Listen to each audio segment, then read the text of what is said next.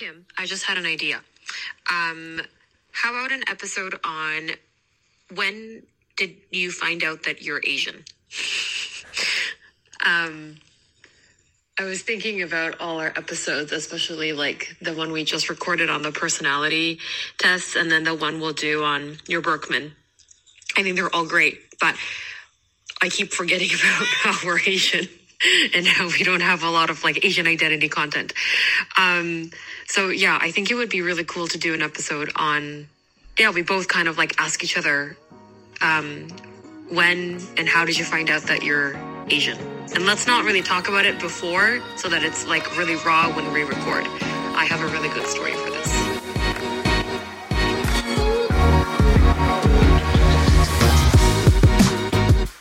I'm Kimberly, I'm Raina. And we're each other's hype women, and we're obsessed with each other's aspirations, boardrooms, and goals. Join us as we talk about our experiences of unfucking up our lives, Asian identities, careers, and just life in general. We can be your hype women as well. Welcome to Obsessed with ABGs, aspirations, boardrooms, and goals.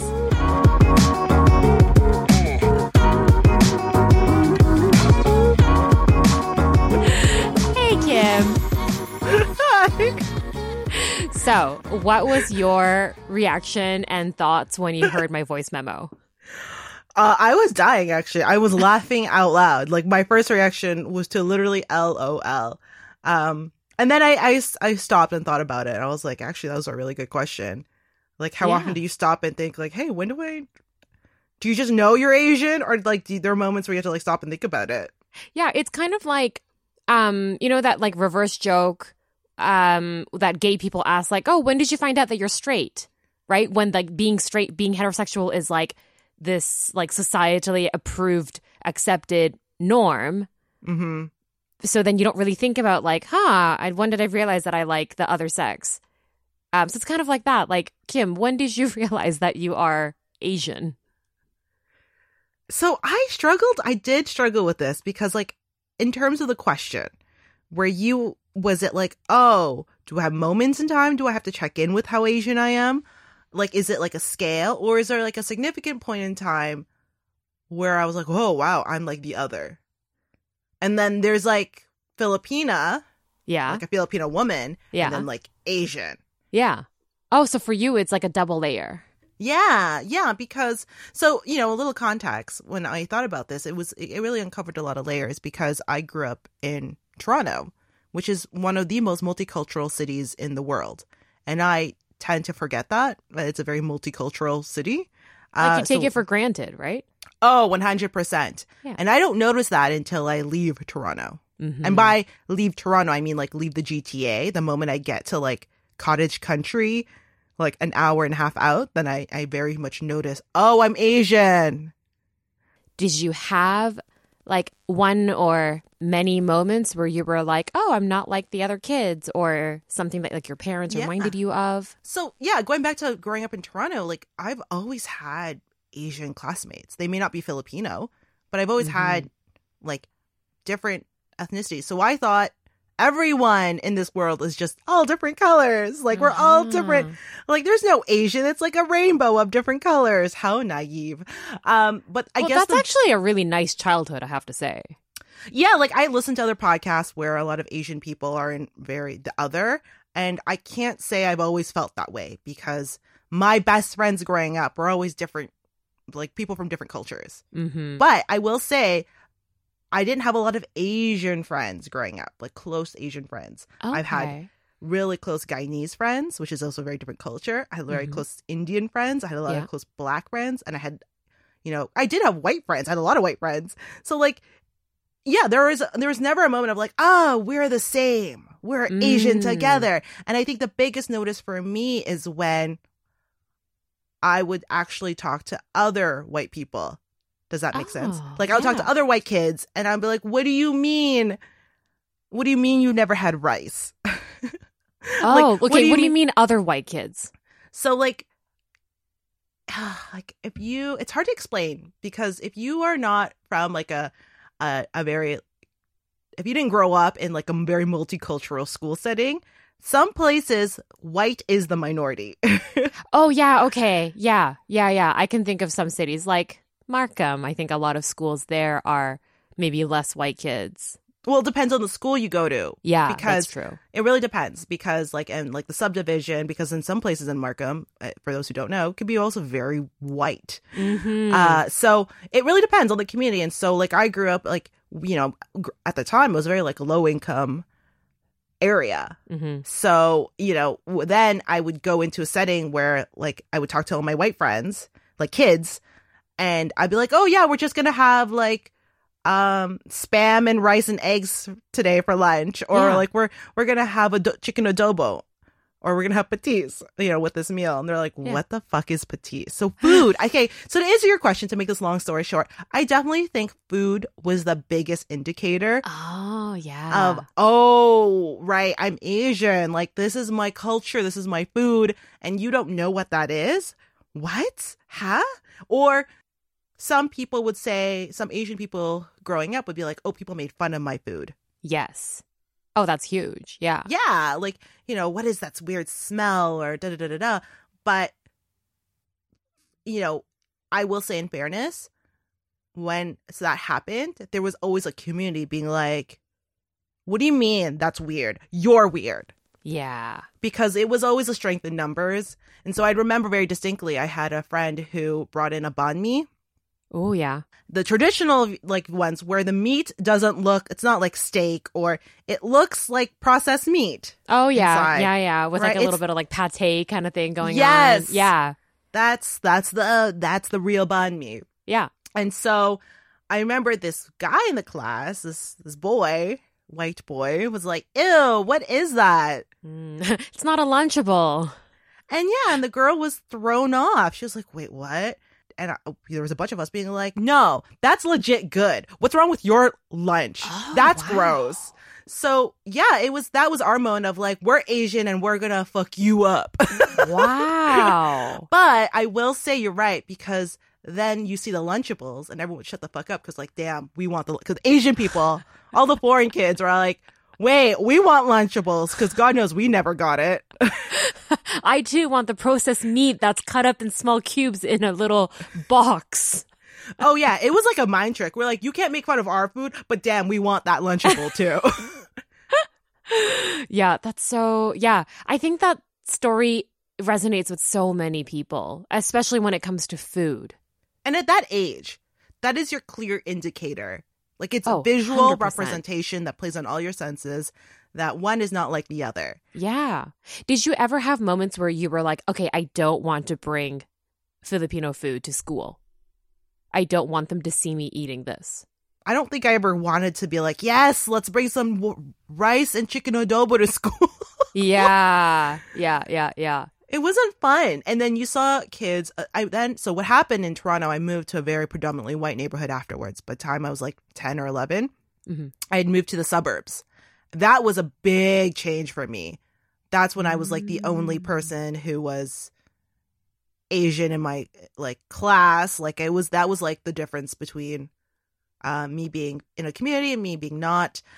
Then I saw people have Nutella and bread, which was very popular for Yeah. lunch. Yeah. For- wow. Like that was crazy, and I was like, chocolate for lunch. yeah. That's what. And so when I saw that, I'm like, I don't want my Filipino food because damn, these people are having chocolate for lunch. So it wasn't it wasn't out of yeah, it wasn't out of embarrassment for my food. It was jealousy for theirs. Yeah. Okay. Okay. Yeah. Yeah. I get that. But I, I have to ask, where did this question come from? Because I won't lie, I was I agreed, but I was like, whoa, what? how did this like come to be? Like you explained it a little bit on the voice memo, but like, Yeah. what was the that's true. context? Yeah. I I don't know. I was cooking yesterday and just had this sudden epiphany. But I think it's also because, you know, now that I have my own life coaching business, my niche is um, mixed cultured people who are immigrants, third culture kids, children of Mhm. immigrants, refugees, um, mixed race kids, mixed race people, people who are expats who have lived in different countries than their own. Like basically anybody who identifies as being mixed cultured, right? And so, in setting my business up, I've been having a lot more connections and calls with people of that background, which is also my background. And in that, I'm also following a lot more like Asians for Mental Health Instagram accounts and more Asian content creators. So there's this Instagrammer that I follow. Her name is Hikari Murakami. She's a Japanese American mom blogger in California, and her daughter is half Japanese, half Filipino. Uh, but born and raised in California. And she recently said on her Instagram that she's sending her daughter to a Japanese kindergarten. And she every day posts lunches that she packs for her daughter. Like bentos? Yes, yes. And so um, in this lunchbox, sometimes it'll be like a sandwich and strawberries and celeries, like a very, maybe like a typical white, you know, kid lunch. But then um, the lunchbox component has like this hot water component. So you put hot water at the bottom, and I guess you can put like hot food inside. So it, So it keeps it warm. Yeah, yeah. So it's like a soup. You know, when you go camping, it's like a soup container kind of thing, but it's A inside this lunchbox. Yeah, yeah, that's exactly. It's a thermos. So sometimes she'll have like rice and um, um, this Filipino fish called uh, oh, like milkfish. Oh, bangus. Yes, exactly that. That or like rice and furikake, which is like a rice season, Japanese rice seasoning. And she'll have all of these things in the box. And I'm like, I'm so happy for this mom blogger or this mom to be able to give this lunch to her daughter to take to her school. And she's probably not going to get made fun of. And maybe it's the climate that we're in today. Maybe it's the fact that she's in a Japanese school and everyone else is also like that. But, you know, regardless, like, I love that she's showing this on Instagram and normalizing it. So, I think the reason why I wanted to do this episode was for a myriad of reasons, just because I've been consuming so much more content like this. Um, but also, personally, you know, now having lived in Germany for a little over a year, I have been questioned about where I'm from so much more than when I lived in Toronto. Mm. And it's made me think about my Asian identity a lot more. Because in Canada, exactly like you said, no one really questions you, at least in Toronto, Yeah, right? No one really. clear distinction. yeah, yeah. Toronto. Exa- exactly. No one really asks you where are you really from, like that really stereotypical question. So I, I didn't really get that all that often, but over here, you know, when I start to speak, people assume first of all that I'm American because of my accent, and then I'll say no, I'm Canadian, but um, you know, I grew up in the states. That's why my accent. They were like, oh, okay, but so where are you really from? And I'll be like, oh, I'm from Japan. And they're like, what? Whereas, like, my husband, who is, you know, you know, Joe, he's Filipino Canadian, but when people ask him where he's from, he'll say Canada. And then they go, no, but where are you really from? And he literally is born and raised in Canada. So he'll say, oh, I'm from Canada. And then they'll be like, no, no, you look Asian. where are you really from? So he has more of an issue with that question than I do because, yes, I am literally from not Canada. So I'm happy to explain. But, you know, the default is we look Asian. We can't be from a white dominant country. You know, having been born and raised in Japan for the five year, first five years of my life, then moving to Taiwan for five years and growing up in a Taiwanese society, but going to an American school, I think maybe my story is a little bit different from yours because I learned English at this American school where it was predominantly Chinese American kids. And so I had more Chinese American kids than like white friends or like white American friends. And probably almost every year of me being at that school, I was the only kid who had never been to the States before. Because, Oh, you know, it's an. American school. So the premise is that one of your parents is American or um, you grew up in the States or something. Like you, you, most kids would have like some sort of relation to the United States of America. Whereas my family and I had zero of that. And I got into the school because my dad was working for a German company and, um, you know, my parents wanted to put me into that school rather than the Japanese school across the street. So there's actually actually also a funny story with that. So my parents, um, when they moved to Taiwan, it was you know with a German company, and the German company was like, "Oh, we set you up uh, with an appointment at the Japanese school." for your daughter. They were like, oh, okay, thank you so much. So they go to the Japanese school. They enter the gate, and the principal greets them, and they're like, "Oh, Mr. Mishishi, Mr. Shishi, Mr. and Mrs. Shishikura, um, you know, welcome to our school. Um, you should not worry about a single thing. This is going to be as if you never stepped out of Japan, and we will like, you know, welcome your daughter, um, and you know, she'll be just perfectly fine." And I think those are supposed to be very comforting words for most Japanese parents, but for my parents, they were like, mm, we don't want that. Like, we're living in another country. We don't want our daughter to feel so comfortable where she doesn't feel like she left Japan or she doesn't feel like she left Japan. Interesting. Yeah. So they did the tour and they said, thank you very much. You know, we'll be in touch. And my dad went to work and then he was speaking to his president of the company, the CEO, and was like, listen, you know, we went to the Japanese school, but like, we don't know if this would be the right fit for our daughter. Do you think you know, we can tour the American school.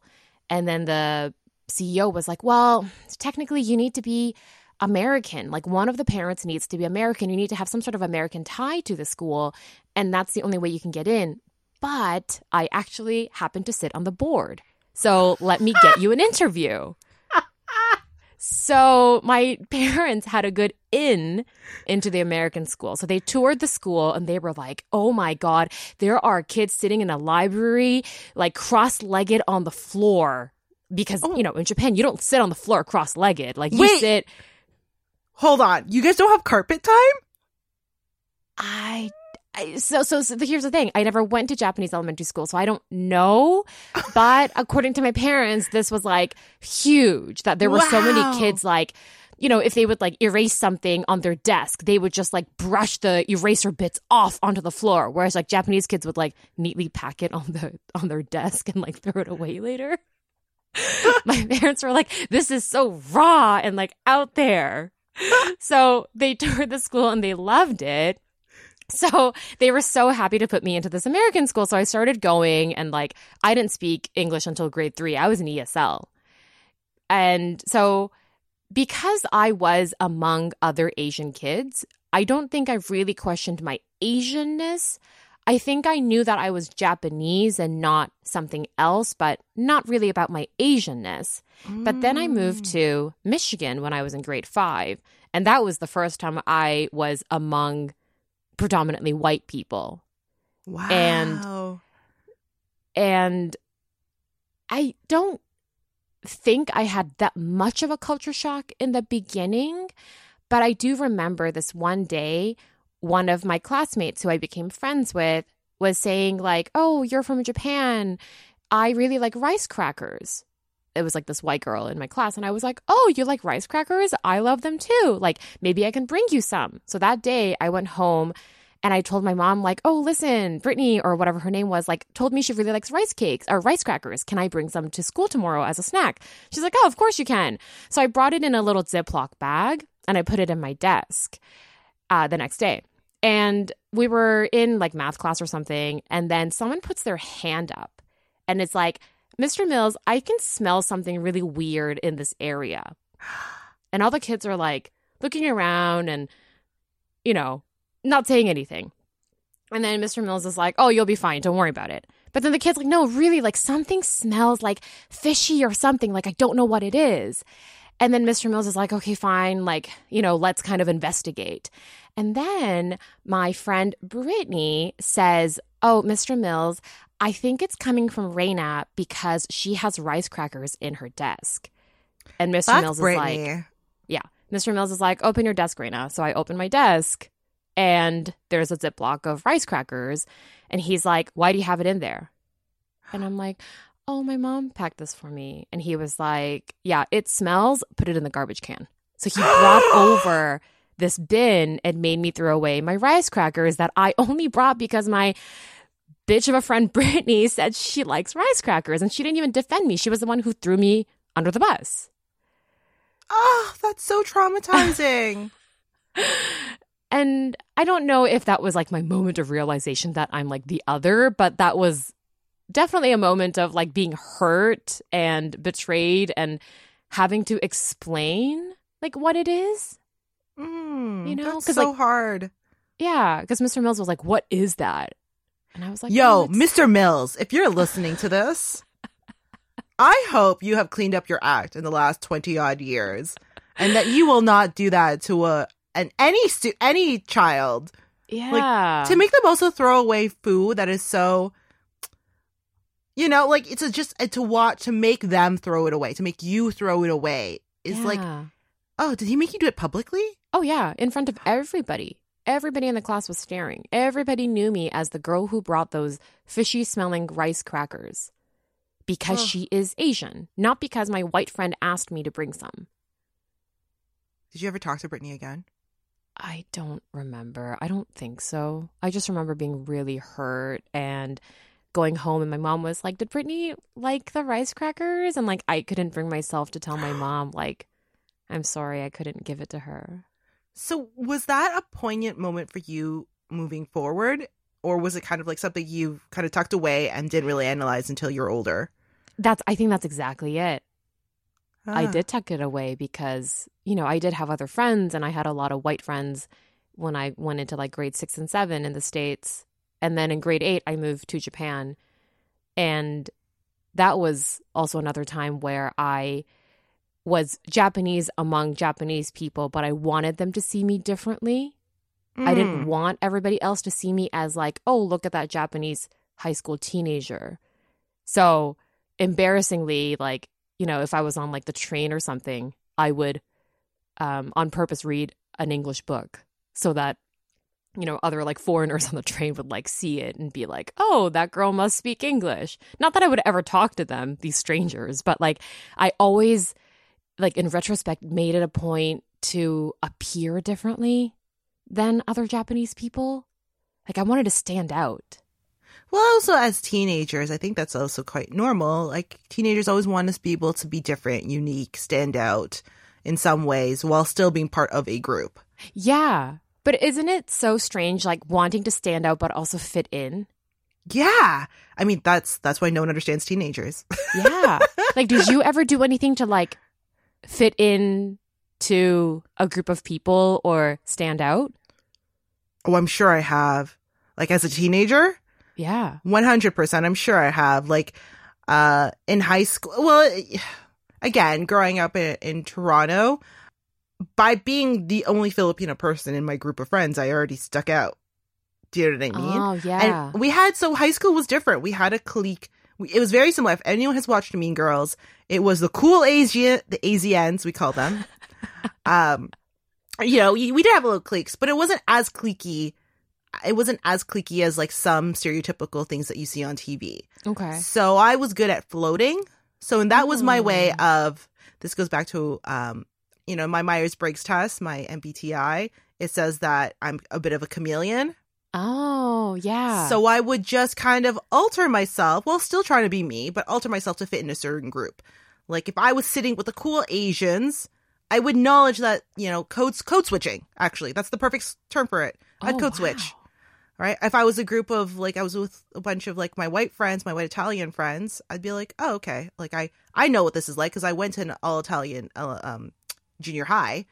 So if I was with my Guyanese or black friends, um, I would code switch. I would quote unquote talk a little differently. I would I would reference different music. And so that was something I perfected by the time I was like 18. I already knew how to like so but the thing is because I was in a multicultural school, it allowed me to do that. So yeah, I stuck it allowed me to stick out but also conform, if that makes sense. Yeah, yeah, yeah, totally. And then let's say I was with, you know, a bunch of friends who were like all different cultures, which was my core group of friends actually. We were Yeah. all our my core group, all different. We had one white girl. Ah. And even that was our place, like a safe haven to like kind of just be ourselves. But we kind of already acknowledged that you're from this culture and we love it and respect it. And then we would just kind of like honor it, you know? Like if I slept over at my best friend's house and she's Indian, Punjabi, I would acknowledge that this is the these are the norms in a Punjabi household. If I was with Mm. my white friend, right, right, my my like, you know, we acknowledge that KD was fine for dinner, and that was perfectly okay with us. And Yeah. if you were in my house, oh my god, remember, there's this was a distinct moment. My mom in Philippines, we love to eat the whole fish. Yeah. The whole like it's not like filleted. Like when we serve the fish traditionally, head and everything. right. Uh, and so I'd remember my best friend Lindsay came over and mom was like, Do you want some fish? And just shoves this plate of this with the head, the eyes looking at her. And Lindsay, God bless her, she was like, No, thank you, I'm okay. But she was like, she was fine with it. She wasn't like, Yeah. like, ew, that's so weird. She was like, Yeah. I'm in a Filipino household and I'm going to respect it. Wow. You know what I mean? Like, Good I'm not, her. yeah, she's like, I'm okay. I'm just going to have the rice and soy sauce, please. Wow. You know, to be fair, she doesn't like fish at all. So Okay, fillet or yeah. that. So like in her defense, she does not eat to this day. She does not eat. When we go for sushi, she'll have like the vegetarian options. Yeah. Um, yeah. So it's just a fish thing for her in general. Yeah. It wasn't like an Asian or Filipino thing. No, and and Yeah. we knew that. We knew that about her, and that's what we loved about her. But she was never like grossed out when you are in either the other, right, or when you are the one in like many. It's hard, right? Because how do you Mhm. how do you stick out but also conform? Yeah. Yeah. Definitely. So what did you do? Sorry, going back. I, I like I, I just took over that conversation. No, no, like, that's good. why did you? When did you realize I don't have to do that, or do you still feel the need to do that? Oh, that's such a good, deep question. So now that I'm in my early 30s and especially living in Europe, I've recently had this like realization that I may have put my Japanese self on hold. And it's not like there was anything distinct about it, but you know, going to so when I was 18, when I graduated high school in Japan, I left to go to university in Toronto, which is where I met you, right? And the months that I was job hunting for after graduation, my parents never said to me like you need to like come home to Japan to work or anything. They were like really liberal with like, yeah, you know, be happy in the job that you have, like do whatever you want. Um but I did interview for a couple of Japanese companies in Japan. They just never worked out.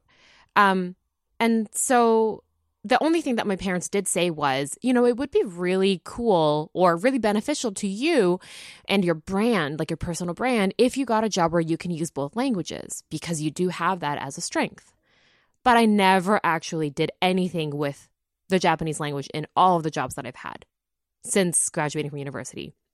And, you know, I worked at the University of Toronto for over 10 years and not once did my there was a was a was there a need for my Japaneseness or the language of Japanese Really? in my work. Yeah.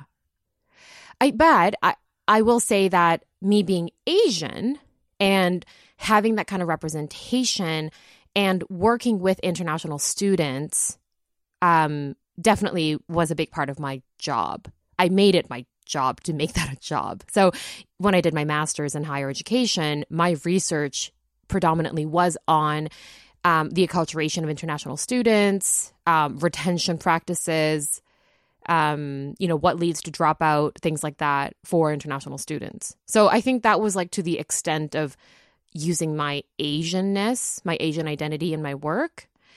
Um, so now that I'm here and more people ask me about my Asianness, and now that I'm coaching people from multiple cultures, it kind of dawned on me like, huh, like I don't think I've really been accessing my Japanese side a lot. So I recently hired for myself a Japanese life coach. She coaches me in both Japanese and English. Um, but I've hired her to work on my Japanese identity a little bit more.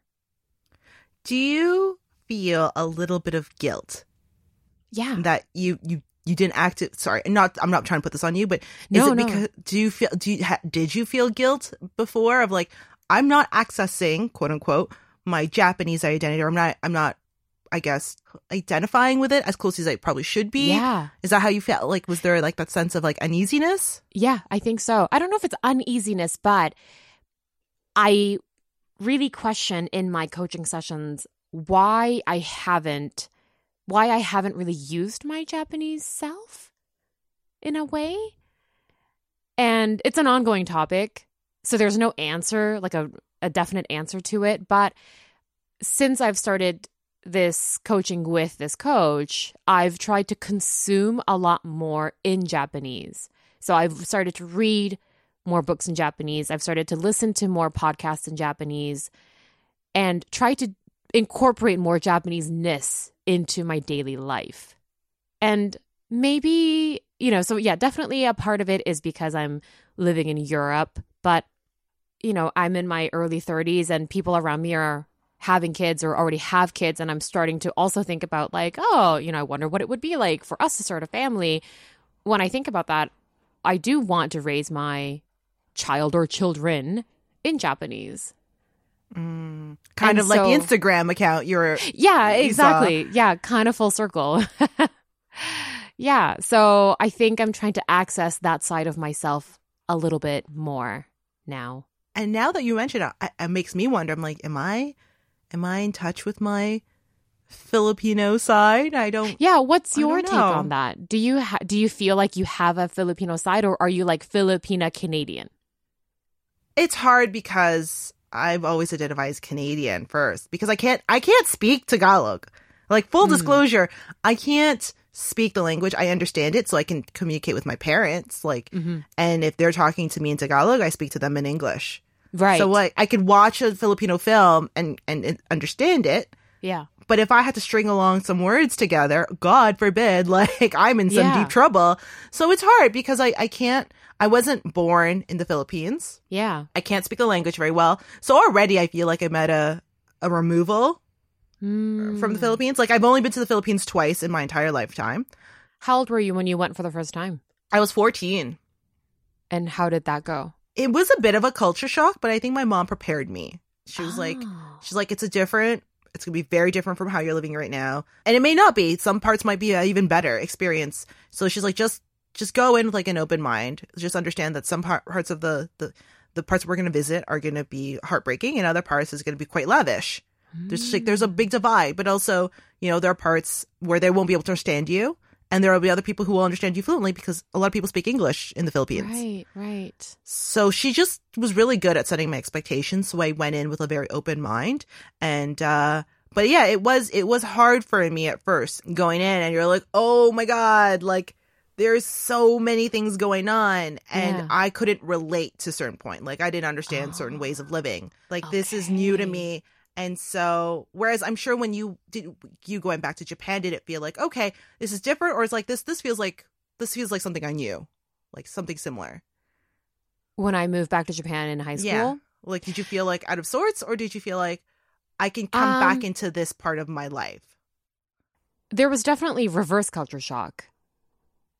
Um, you know, in my family, we only spoke Japanese, and my parents were very strict about us getting a Japanese education as we lived abroad. So when we lived in Taiwan, I had like correspondence Japanese courses where I had to do like a lot of Japanese homework and then we would send it to like a school in Japan and they would grade it and then they would like mail back more homework. What? So I did that for five years.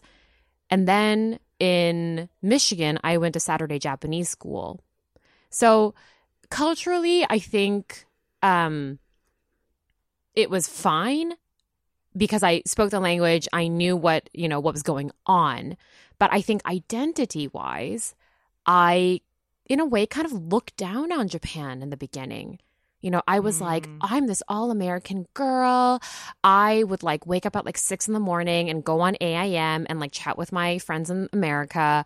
And then I would, you know, go to school regularly. And then I'd be like, huh, like this is not how we do it in the States. Mm. And I remember distinctly I had to have a session uh, like I think every new kid in the school has to have a session with the guidance counselor and she was asking me like so you know what are your thoughts about moving to Japan and then apparently I had said so many times yeah like where I'm from or like when I go back to the states apparently I had said that and the counselor Wow. pointed it out and she was like it sounds like you really identify with America being your home and I was like you know what I do I am from America even though I had only lived there for three years. I think this also goes back to the North American mindset too. I don't want to like I wouldn't feel so like hung up on this because at the same time the US at least is a very um what's it called the, the melting pot.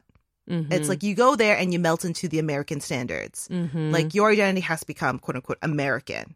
right? You go in and you have to kind of put your Japanese identity at the door and you are America, pew pew first. um, in Canada, it's not that much different. We think we're so much better, but we're not. We're Yeah. a cultural mosaic. We Yeah. say, oh, all our different pieces come together to make a whole. yeah. Like, we're, you know, Canada's made of all these different things. But like, at the same time, there's still a level of putting your, your identity a little bit at the door as well, right? Yeah, Like, because you want to, as a person, like, of course, you want to fit in and be part of a community. yeah. And it's like, oh, it's for the greater good of like coming to make a community together. But yeah, at the same time, there's this homogenous sense of like coming together as one Yeah. on both sides of the border. Yeah. And so in the eh, so for you, I'm sure this was like an after effect of one being traumatized as a child, Yeah. having to leave. Yeah, you had to essentially, th- literally, you had to throw away your culture in a garbage cla- can full in front of a, a class of Americans. Yeah. That is super traumatizing, and that would affect who you are as as a teenager. You'd be like, well, if more for me to fit in, or for me to, you know, be this kind of way, or be this this type of adult, then I'm gonna have to put my Japanese oh and tuck it away, my Japanese Yeah. identity. Yeah, and I that's think a good point. When you came back at an older age, you've already that's like such a, an age where you've internalized so much already Yeah. that I don't think you were able to let that go just from like a, a one a traumatic experience and one from like you know upbringing in the U.S. for so long. That's a good point. Yeah. Yeah. And I think what maybe was a culture shock in the States was, you know, I was in a pretty American educational system in Taiwan, and like all my teachers were American. Most of the kids around me were American, but everyone was from a different culture as well. Like everybody was an expat family. So, exactly like your upbringing, where you go to Kim's house, you get Filipino food, you go to so and so's house, and you get this kind of food. And that's what happened for me too when I eventually did make friends. I would go to my friend Sanam's house, and she was Indian American. And so we would get to have like blow pops for snacks, and there were like Pop Tarts. And basically, they had like a Costco haul that they had brought back from the States from when they were there in the summer. And then I would go to my friend Melody's house, and she was Taiwanese American, and her dad would serve me like very Chinese dishes. And and then I had my Swiss friend where we ate a lot of, I don't know, maybe cheese or something. now I'm just like stereotyping. I don't know what I had at her house. But yeah, it, everything was like, you know, good. Everything was fine. But then you move to the states and like, you know, this happens and and I also remember like there were Chinese American kids in my class in the states, but they did not want to protect me or be friends with me because just because we were Asian. Like I thought they would like protect me or become friends with me, but no, they didn't give a shit. Cuz they were quote unquote American and I Melting was an other. Yeah, even though we were we looked the same. You know, and this is where America gets this bad rap of of like it's always it's America first, like Yeah. our identity is the only identity. There are other cultures or other people out there, and it's not it's not an American unity melting pot first. We're not. It's not the only nation that matters in this world. yeah, definitely. Um, and as as like I think Americans forget that, Yeah. right? They're like, Yeah. oh, right, like we are not the right culture, Mhm, quote unquote. mhm, So mhm. I, I I now that we're having this conversation, it makes me wonder too. It's like, okay, now what? Yeah. Now what, right? I I remember like you went to the Philippines last year? 2 years ago for the No, second no, time? we came back this year, uh, January, like right before lockdown kicked in. Right, and you brought your husband Matt for the first time there. Yes, I and here's it's funny that you mentioned this because now that we're having this conversation, why did I want to bring my husband so badly to the Philippines? Right, because you're proud of your culture and you want to sh- share that piece with him, right? Yeah, I definitely think one. So I went to Poland last year in May for a wedding. Which is Matt's. Yes, he's he's Polish Canadian. Uh, his family immigrated from Poland. My family immigrated from the Philippines. Mhm. Uh, so in that regard, we do understand each other of of having like immigrant families having certain expectations for us. We can Yeah. simul- we can at least uh, understand each other in that sense. What was interesting, be going to Poland with him, it made me want him to see my culture. Mm. I want him to see where my family was from, and made me realize, oh, I, I really wanted him to experience. I want to experience that with him as well. I thought it'd be interesting to like as a family, you know, as a family when you when you do marry your partner, I do believe like you are a family. Yeah. I thought it was important for him to understand, you know, if you're not part of this family, you need to understand the Philippines. yeah, yeah, yeah, yeah, yeah. um, which I, you know, a two week vacation is not going to give you that, but I wanted to see it and experience it, and at least meet my family who are born and raised in the Philippines, and like at least experience the culture. Yeah, and for him to feel like the other for the first time in his life. Oh yeah, one hundred percent. Yeah, because you're not on a resort when you go see family. You're not like you're not like a vacationing per, per se. You're gonna go experience it with the family in the way that they experience it day to day. Right. So like, yeah, you go. Sometimes like, oh, oh yeah, I've I've been, you know, you know, I've been here, I've been there, but I'm like, you went on like as a luxurious trip, Mm-hmm. right? So your experience as the other is like a place of privilege, yeah. right? So I said, this is going to be different. You're going to be have you're going to be staying with my family. We're going to be eating traditional meals. We're not going to stay in like a five star hotel. Yeah. You know, like we're you're you're going to see things that are very very shocking, um, and you're going to be fine with it. You're so going you to be. prepared Matt just like your mom prepared you when you were 14. Oh shit! You set up those expectations for him. oh my god, I'm turning into my mother. I but it goes back to what you were saying. You know, as we get older, you kind of look at like how do you want to bring up your children? How do you want to make a family? How do you want to move forward with your lives? And you look at your identity, and that becomes important. yeah.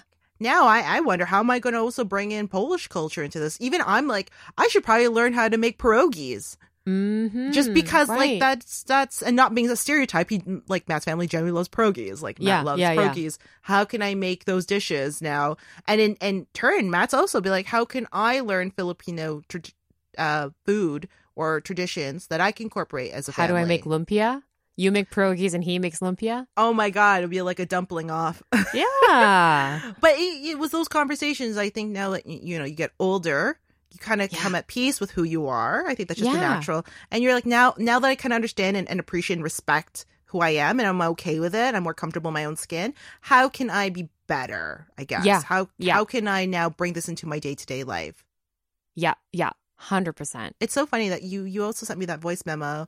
Um, as I just had this podcast, uh, learning Filipino that I've been following for the last eight months. No way. and I was actually listening to one of the latest episodes of how to how to speak Filipino when you said Good for you. Yeah, and I've been Aw. well. Then and then made me realize I'm doing a piss poor job of learning Tagalog. no, I'm serious. You you said that to me, and I was like, I've been looking at this. I've been following this podcast as like just as any other podcast. Like you Yeah. listen to it, you consume it, and you're like, all right, move on to the next. yeah. I'm not actually learning Tagalog. I realize I'm doing a piss poor job, and like No, as- but okay, but I think you're being a little hard on yourself. The fact that you are even listening to a Tagalog listening Tagalog podcast goes to show that you are making some sort of an effort. am I? Yeah, I guess, but like, Yeah. If you didn't care, you wouldn't be doing that. I, I definitely think we we talked about this before. Being in lockdown made me really like question or like think in, about myself. Like, you know, looking inwardly, Yeah. um, and looking at your relationships that you have, and like looking at my mom. I was like, it'd be so nice to be able to like communicate with her. My grandmother, it'd be so nice Oh, to yeah. honor that. I'm an only child, so yeah. like the lineage kind of lives and dies with me. And I don't even want, I don't know if I even want kids. So this is like more Yeah, concerning. Right, right, right. So like, here's the app, by the way, if you could see it. I'm showing for the listeners, I'm showing Raina. Oh, oh, cool. And also, like you as a podcast producer, also as a human being who loves podcasts, you listen to a ton of them. So the fact that you're making time in your day to day to listen to this, you are making a really big effort. Yeah, but there, there's the idea of like, okay, how, I guess we can conclude this in some ways because we we said how do we move forward with it, and and like here I am as a podcast producer trying to do diversity, trying to like make sure that other voices are heard. This podcast is less, you know, trying to put forward Asian representation, women Asian representation. But Uh, what work am I doing? I could be wrong, but I believe diversity is an old, old wooden ship that was used during the Civil War era? Question mark? Ah, That's a Ron diversity. Burgundy. That's a Ron Burgundy Anchorman quote. Sorry. I Uh, just had to throw whale's it in there. vagina. Sorry. Yeah. yeah, we both love Anchorman. So, yeah. Anyway, I had to put it in there. But yeah, you're so right. You know, talking about representation, us making this podcast. Yeah, we're all trying to make some sort of difference, right? Yeah, and and I I was wondering like, okay, what am I doing? Like I'm here I am spewing oh diversity matters, but like how am I how am I doing that work inside? How am I rectifying my own diversity as a Filipino Canadian? How am I honoring that? If I can't honor that, how am I going to help others? How am I going to bring that forward? If, you know, not to bring shame, but if I can't speak my own language that my parents, you know, were raised on, or, and if I don't understand that Filipino side of me, am I doing a good job about diversity in the workplace? Am I doing a good job in, in diversity in pop culture? So I think the work does have to work, go start inwardly. And it, you know, It- I'm not. Yeah, yeah, and maybe it doesn't have to be that you need to be able to speak the language to honor it completely, but it could be like through the cooking that you're wanting to do. It could be listening to more podcasts, learning more about the history, connecting more with like a Filipino community. You know, For example, this is I'm going to throw it out there. We're we're doing some uh, picture portrait shots for a website. Uh, and I was saying like, oh, I'm going to get you know a photographer da, da, da, to help, and I was thinking, who do I know? You know, and, and where can I start preaching, like doing what we preach? yeah, Like, how can I start even just from like building what we're doing right now yeah, with Asian women. And I was like, my good friend Melanie, for example, she's a Filipina Canadian, loves Yeah. photography. Um, she's so talented. Yeah. She is. Not only does she love it, she's a talented photographer. She's so talented. And Yeah. and I was like, you know what? I'm gonna reach out to her first. good. And it, it didn't really register to me when I thought photography until I was like, hold on. Mm. Why? Why did that not register with me? And then I felt Mhm. internally guilty. And then I was like, you know what? No, like she is so talented. I'm I'm gonna ask her to help me with these Yeah. pictures. Yeah, good. And That's so really good. that's kind of like where I'm at right now. But like, you know, she's also she's and she's one of my very few Filipino friends that I'm Right. like, oh, hold on. Like, if I'm gonna understand like my own self, like you know, I should also like engage with others who are in th- within this community as well. Yeah, yeah, yeah. And um, I think that's really, really great. And recently, I should also mention that you and Joe, my husband, you guys recorded a podcast episode on what it is to be Filipino, right? Yes, I think the the, the, basis was um, letting down our Filipino parents by going into non lucrative jobs. Oh, yeah, yeah. I mean, we laugh, but it's also so true because in the coaching that I'm doing with mixed cultured people, there are a lot of people who say that they don't want to disappoint their parents, no matter Mhm. what age they're at. It's something that's in the back of their minds. Mhm. And I don't I don't think it's just like, you know, being Asian, but if you are a child of immigrants, you don't want to disappoint them because they worked so hard and you are, you know, your parents' dream and they put every ounce of, you know, effort and love and money into you that they of course want you to succeed and you don't want to let them down. that's like a big pressure that I think a lot of um, Asian children, I'm going to say Asian children, like blanket statement all around Yeah. because I don't care if you're from Canada, from, you know, Japan, if you're from, I think all Asian kids feel that. There is Yeah. a pressure to, I, you know, I will say, okay, you, you know, maybe a lot of kids feel it, but I, I definitely think it's predominant in Asian culture. Yeah, The- that's all- true. All kids have to give back to their family somehow. Yeah. Yeah, like, exactly. What can we do to give back to our family? What can we do to bring them honor? Yeah. Insert Mulan song. Uh, do you remember that scene in Mulan where he's like, um, shame on you, you bring dishonor to you, your cow, this horse. I, I don't remember the exact words, but he's like, you know, you bring dishonor to like the dumpling. And I'm just like, oh yeah, like you know, it's always in the back of our minds, right? But I think that's going back to us getting older and, you know, kind of rectifying our Asian identity with ourselves. Yeah. Like our family does have a big part of it. Yeah, totally, totally. So I am really curious for our listeners, what are some things in your life that makes you look at your identity closely? You know, whether it's in your professional life or your social relationships or your relationships or anything within your life, like what are some things that make you think about your identity? But, you know, it, it is true. Like I will say I am, we are in a place of privilege. Um, I, I always keep that in check. Like there, we are in a level of privilege and, you know, I don't know if we'd be able to do what we do if it wasn't for one, our, our family sacrifice and hard work and, and be able to, to be in, you know, in a place that we are to work where we are.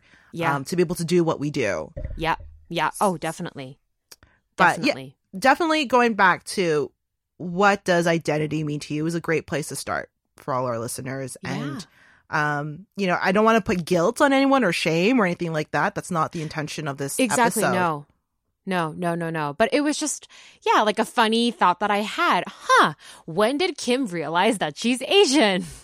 So wait, can we have a defining moment for you? So when was the moment you you knew you were Asian? Was it that moment with the the, the rice cracker? I think so. I I think so. Because that's the I feel like these kinds of like epiphany moments are usually tied to some sort of sadness or some sort of like heightened emotion, right? Whether it's happiness or sadness, but for me, that's the earliest sad memory I can think of that had anything to do with my race. Mm-hmm. And I think because I grew up in Taiwan and everybody else around me was Asian anyway, so there was nothing to be embarrassed about.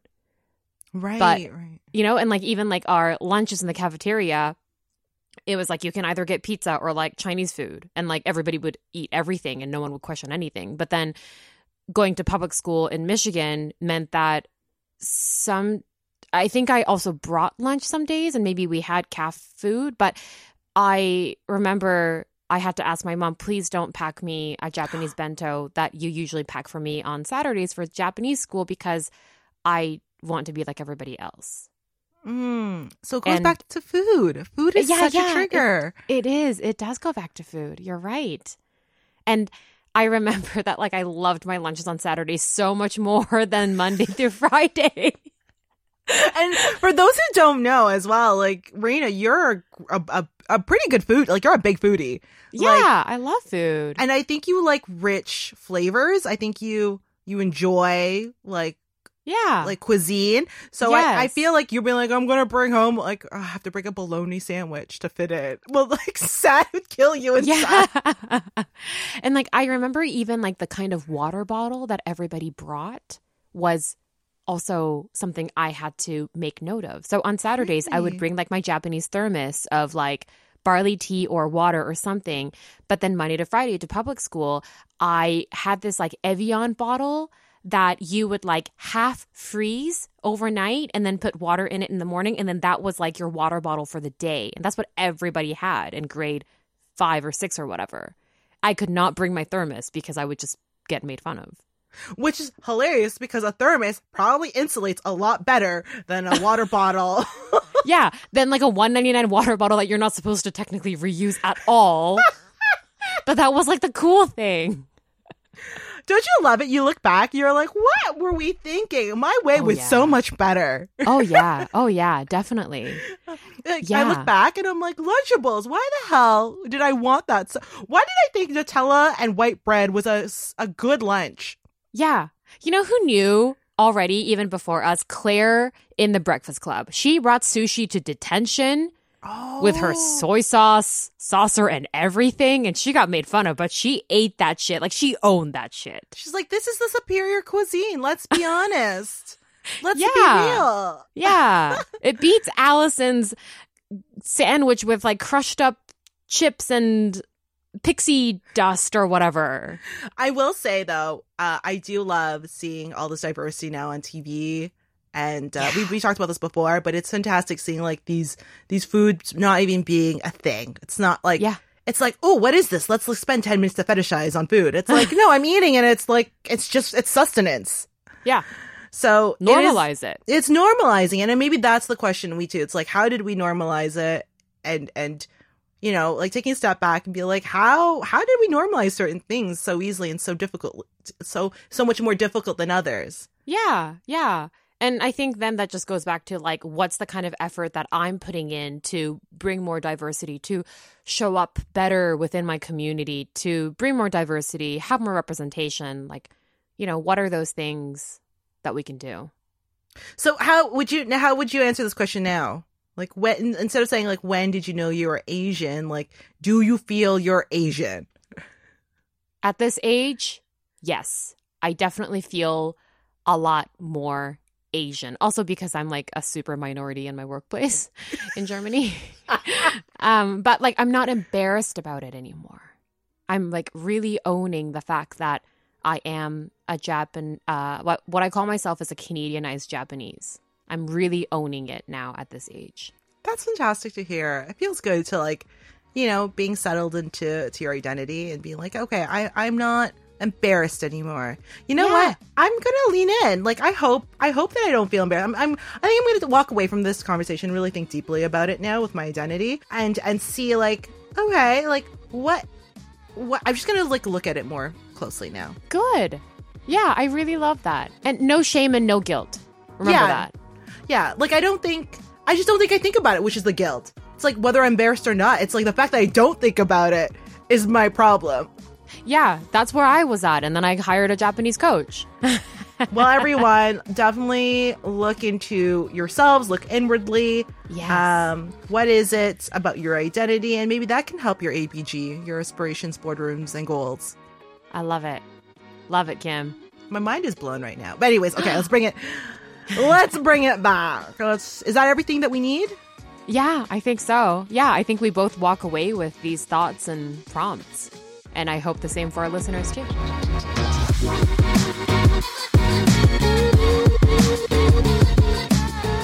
All right, thanks for listening to Obsessed with ABGs. If you love this podcast, if you love this episode, if you want to have more conversations about your identity and representation um, and empowerment, rate and subscribe on Apple, Spotify, Stitcher, or wherever you get your podcast.